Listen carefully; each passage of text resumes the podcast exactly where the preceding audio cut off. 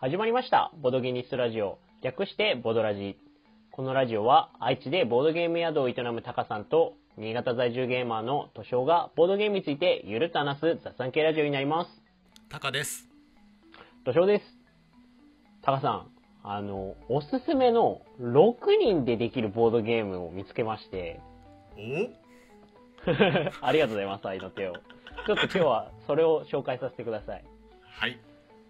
2つありまして、先に言ってしまいますと、コンコルディア・ビーナスっていう、コンコルディアをチーム戦でやるっていう拡張がありまして、4人プレイと6人プレイがあるんですけれども、その6人プレイバージョン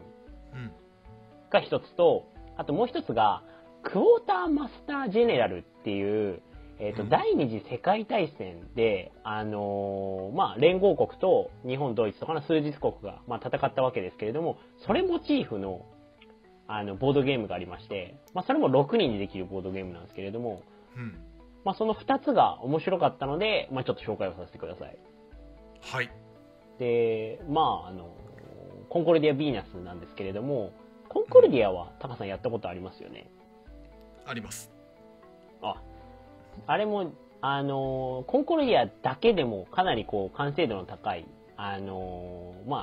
しい。あれは何ゲームですかね。強いて言えば。なんか結構うろ覚えなんだよね、もうね。さらっと説明を私からすると、それぞれちょっと舞台どこだったか忘れてしまったんですけれども、手札にアクションできるカードがいろいろあって、それで資源を生産したり、都市を建てたり、人を増やしたり、買い物したりとかっていういろんなアクションができるカードがあって、それをプレイしていくことによってどんどん自分の都市であったり領土を広げていくようなゲームになるんですけれども、このゲームのミソがカードをプレイすることによって、どんどんゲームが進んでいくんですけれども、カードの最終的にもちろん勝利点を取った人が勝ちになるんですけれども、その勝利点の、取り方が、そのカードをどのような買い方で買ったかプラスアルファ盤面の状況によって、点数が最後変わってくるっていうところにあって、なので、普通に目の前のじゃあ都市とかを建てるためにカードを、どんどん買っていくわけなんですけれども、買うときにじゃあ都市を建てるカードを買いたいだけれども、そのカードは自分のその得点方法に合ってない可能性があるので、じゃあ他のカードを買った方がいいのかみたいな、こう非常にこう先の見えにくい悩ましいゲームになってるっていうのが、ちょっと説明ベタで申し訳なかったんですけれども、コンコルディアっていうゲームがあります。で、一人プレイでもかなり先の見えにくくて、楽しいゲームになってるんですけれども、それをチーム戦ができますよってしたのが、コンコルディア・ビーナスなんですよね。がっつり2時間級のゲームをチームでやるので、かなり頭を使う、仕様になってるんですけれども、こう、コンコルディアからコンコルディア・ビーナスになるときに、こう、面白くなるポイントがあるんですけれども、チーム戦なんですけれども、お互いに作戦会議しちゃいけないんですよ。それによって普通に一人でプレイしてても悩ましいのに、二人プレイになった途端に相手の情報っていうのは完全には見えないんですね。ただ自分が毎ターンカードを出してアクションしていくわけなんですけれども、コンコルディアが2人プレイになると、自分が出したカードでプレイするのは自分だけじゃなくて相手もプレイするんですよ。なので自分だけが得点を取れる資源が降ってくるアクションではなくて、あくまでチーム戦なので2人ともメリットのあるプレイをしなきゃいけないんですけれども、ただ作戦会議はできないので、相手のところまで自分の頭をこう張り巡らしてプレイするっていうのが、ボードゲーマーにとってはかなりこう骨太でいいゲームなんじゃないかなっていうゲームになりますね。それはなんかチーム戦じゃないけど、前に、ボードゲーム運動会をやった時に、それはちょっとオリジナルのルールを加えて運動会チックにボードゲームやってたんだけど、はい、うんうん、リレードミニオンっていうのやったのよ。おー、はい。で、なんで何をやるかっていうと、まあ、ドミニオンをチームでこう2手番かな、2手番ずつチームメートでこう順番に交代していくと。はい、で打っていくんだけど、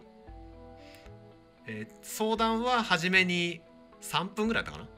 な、はい、だけして、まあ、あとは作戦会議はできない、うんうんうん、っていうふうに やったのね。はい、それ割となんか今コンコルディア・ヴィーナスのチーム戦でなんか悩ましポイント言ってたけど、うんうんうん、結構近そうな感じした。そうなんですよ。なんでそれこそそのチーム戦ドミニオンでも多分あったと思うんですけれども、まああるカードを買った時になんかこう「あっ」とか「おっ」とかこう盛り上がるじゃないですか。うん、まあでまあコンコルディアだとプレイに対して「お前それちゃうやろ」っていうようなこうリアクションだったりはできないんですけれども、やっぱりこう人間なので「あっ」とか「おっ」とか漏れちゃうんですねゲームプレイするために。なのでやっぱりそういうこうチーム戦ならではの盛り上がれるポイントってありますよね。チーム戦、そうか、なんか全くチーム戦でゲームやったことない人にとって軽くそういった感覚が楽しめるゲームといえばゴイタな気がする。あ、私ですね、うん、恥ずかしながらゴイタまだやったことないんでやらなきゃって思ってましたそう、ゴイタっていう福井県だかな発祥のボードゲーム。はい、そうですね、北陸のゲーム、ね、北陸のゲームは本当1ゲーム5分から5分もかかんないかなくらいで、うんうん、2対2、4人でしかできないんだけど 2-2 に分かれて、チーム戦をやると、うん、まあ、ここで詳しいルールは説明しないけど、まあ、それがなんか2人でやって悩ましポイント楽しいみたいな、うんうんうんうん、ですぐこう結果が出るんで反省会してもう1ゲームみたいな感じでこう繰り返していくっていうのは、まあ、そのコンコルディア・ヴィーナスをやる前に一回そういうのが好きか試してもいいかもしれない。ああ、そうですね、確かにいきなりコンコルディアをやったことがない、チーム戦をやったことがないっていう人にコンコルディア・ヴィーナス投げるのはかなりキラーパスな気がするので、ね、かなり面白いゲームであるんですけれども非常にコンコルディア以上に頭を使うゲームなので、うん、なので、まあ、はい、そうですね、チーム戦をやる際には、まあ、ゴイタとかでこうジャブを打っておいてやるっていうのがすごい良さそうですねそうだね、はい。でももう一つがクォーターマスタージェネラルといううん、ちょっとウォーゲームチックなボードゲームで、うん、まあ、設定をもう一度話すと、まあ、第二次世界大戦と同じようなモチーフで、まあ、アメリカ、ロシア、イギリスですの3国、うんと日本、ドイツ、イタリアの3国、まあ、3-3 のチームで6人集まって戦うようなゲームなんですけれども、イメージ的にこう何ですかね、こうウォーゲームやったことありますか？ウォーゲームってサイズとかもウォーゲームなの？ああ、まあサイズ的な感じですかね、うん、を、もうちょっとカジュアルにしてで、なんか遊戯王の要素を取り入れた感じのボードゲームですね。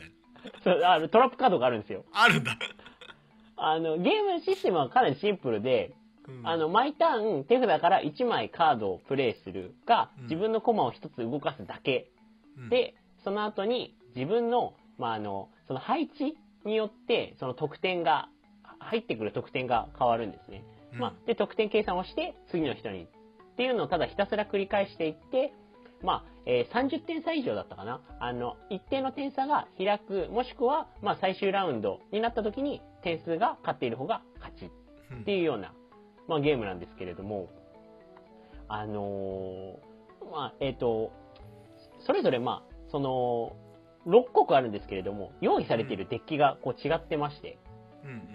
まあ、普通にこのアクションカードみたいなのでどんどん攻めていけるような、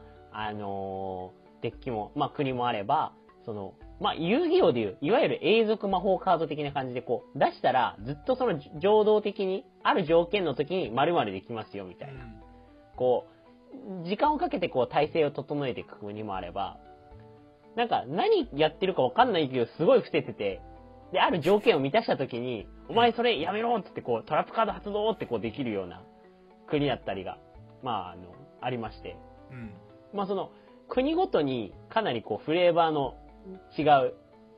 仕様になっているのと、それによってこういろんなドラマが生まれてきて、こうチーム戦ならではの非常にこう楽しい仕様になってるんですよね。面白そう。配置もいい具合にこう日本離れてますけど、日本があって、でドイツ、イタリアは近くにあって、その間を、イギリスとロシアが挟むような形になって、でアメリカ大国があると、だからいい具合に散らばってるんで、イタリア、ドイツはじゃあ2人で揃ってロシアを先に落としに行こうってこうロシアに攻め込むと、逆にイギリスがいやそれはさせねえってこう後ろの方からこう追撃をかけたりして、で日本がなんかわちゃわちゃしてたみたいな、こういろんなドラマがあるわけですよね。それはどれぐらいのゲーム？時間的には私一度しかプレイしてないんですけれども、6人でやって2時間ぐらいでしたかね。標準的にで、しかもちょっ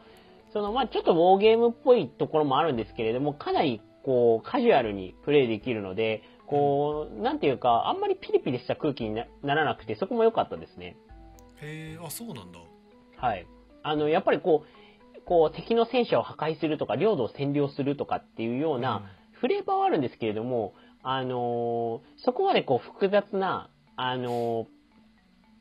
うゲームのルールになってないので、なんていうかそこにもその男性女性どっちもいましたけれども、結構皆さん楽しんでましたね。ギスギスしないのはいいっすね。本当にそこがすごい良かったなと思って、どうしてもこうなんていうか盤面並べた時は結構これガチガチのそのギスギスするゲームなのかなと思ったら、そんなこともなく直接攻撃するようなゲームってさ、結構ギスギスしたりしがちじゃん。なんかもうねえ、なんで俺の方に来たんだよみたいなさ。もちろん直接攻撃があるので全くそうじゃないかって言われたら言い切れないですけれども、直接攻撃があるゲームなのに結構こうカジュアルにプレイできるのはすごいいいかなと思いますね。いいですね、6人用のゲームか。一応、クォーターマスタージェネラルも4人とかでもできるんですけれども、そうなると例えばある1人のプレイヤーがちょっと国の組み合わせ忘れましたけれども、じゃあイギリスとドイツを担当してとかっていう2つ国を持ってるプレイヤーとかが出てくるんですけれども、ちょっとネタバレをしてしまうと、国のデッキの方向性が違うことによってうまいこと足並みが揃わないようにゲームが設計されてるんですね。なのでやっぱり6人でやって、よし例えばじゃあドイツとイタリアでロシアを落としに行くぞってこうやろうとするんですけれども、なんかイタリアがもたつくとかそういう仕様になってまして、うまいことプレイできる人は違うのかもしれないですけれども、初めてやるとこうなかなか足並みが揃わなくて、そこもこう楽しいような仕様になっているので、ぜひプレイするときは6人でやってみると。コンコルディア・ヴィーナスも4人でできるので、コンコルディア・ヴィーナスに関しては4人でも6人でも楽しめるんですけれども、クォーターマスタージェネラルに関しては6人でプレイした方が面白いと思いますね。6人集まった時になかなか6人やってみますって言ったけど物がないかな。あれなんですよね、私もいろんなゲームしてて、6人ベストのゲームってなかなかないじゃないですか。なのでちょっとこの機会にと思って。いいと思うよ。6人っていうとね、パーティーゲームになりがちだからね。がっつりコンコルディア・ヴィーナスもクォーターマスタージェネラルもがっつりこう2時間ちょっとかけてやるようなゲームなので、だとちなみにクォーターマスタージェネラルは連合国と数日国に分かれてプレイするんですけれども、なんかどうやら数日国、日本、ドイツ、イタリアの方が割と勝率が悪いらしくてなのでもし6人で集まって、どういうチーム編成になるかわからないですけれども、もしゲームが苦手な方とかいるんだったら、そっちをこうアメリカとかイギリスサイドにやってあげるとさらに盛り上がるのかなと思います。なるほど、それはいいアドバイスですね。はい。いや、私、ドイツやってボコボコにされたので、またドイツやって、ドイツやり直して、雪辱を晴らしたいなと思いますね。いいですね、強い方になびかないの。次はアメリカをやってボコボコにしたいみたいな。アメリカが強いんですよ、アメリカが。まあ、アメリカが強いからね。はい。現実でも。だそこもなんかちょっと、現実と歴史とリンクした仕様になってるのもいいなと思って。うん、確かに。タカさんはなんか楽しかった6人ゲーとかあります？パーティーゲーム除いて。いや、もちろん別にパーティーゲームでも。パーティーゲームだったらね、まあそりゃいっぱいあるよね。カルータとか犯人踊るとか、ハーっていうゲームとかインサイダーとかさ、ハゲタカとかもう山の上に出てくるけど、もうちょっと重たいのっていうと、まださ前に紹介したブラフとか、あーはいはいはい、6人だよね。あとあれワイナリーの式も6人までいけたかな、拡張入れたのかな。そうなんですね。あと1回ねサイズを6人とかでやったことあるけど、まああれは6人サイズはガチガチじゃないですか。めちゃくちゃ時間かかるんでやばいですね、1ゲーム5時間とかかかっちゃうから、まあ、もうちょっと少人数で回したいなっていう気持ちになったよね。だから6人がベストかって言われると、今挙げたゲームはベストな人数ではない気がするので、ワイナリーの式だってもうちょっと少ない方がなんかこう回って、まあ、1ゲームの時間が短くなるんでね、当然、いいかななんて思っちゃうと、あんまり6人ベストゲーってないなって感じ、そうですね。どうしてもこうダウンタイムが長くなるだけだったら、じゃあ4人でできるんだったら4人の方がいいじゃんってなっちゃいますもんね。そうなんだよね。5人っていうのはねちょこちょこあるんだけどね。うん、そうですよね。6がなんか急に減っちゃう感じするな。そんなわけで特にクォーターマスタージェネラルは6人でこそ楽しいゲームだと思うので、ぜひ皆さんも機会があったらやってみてください。ありがとうございました。はい、ありがとうございました。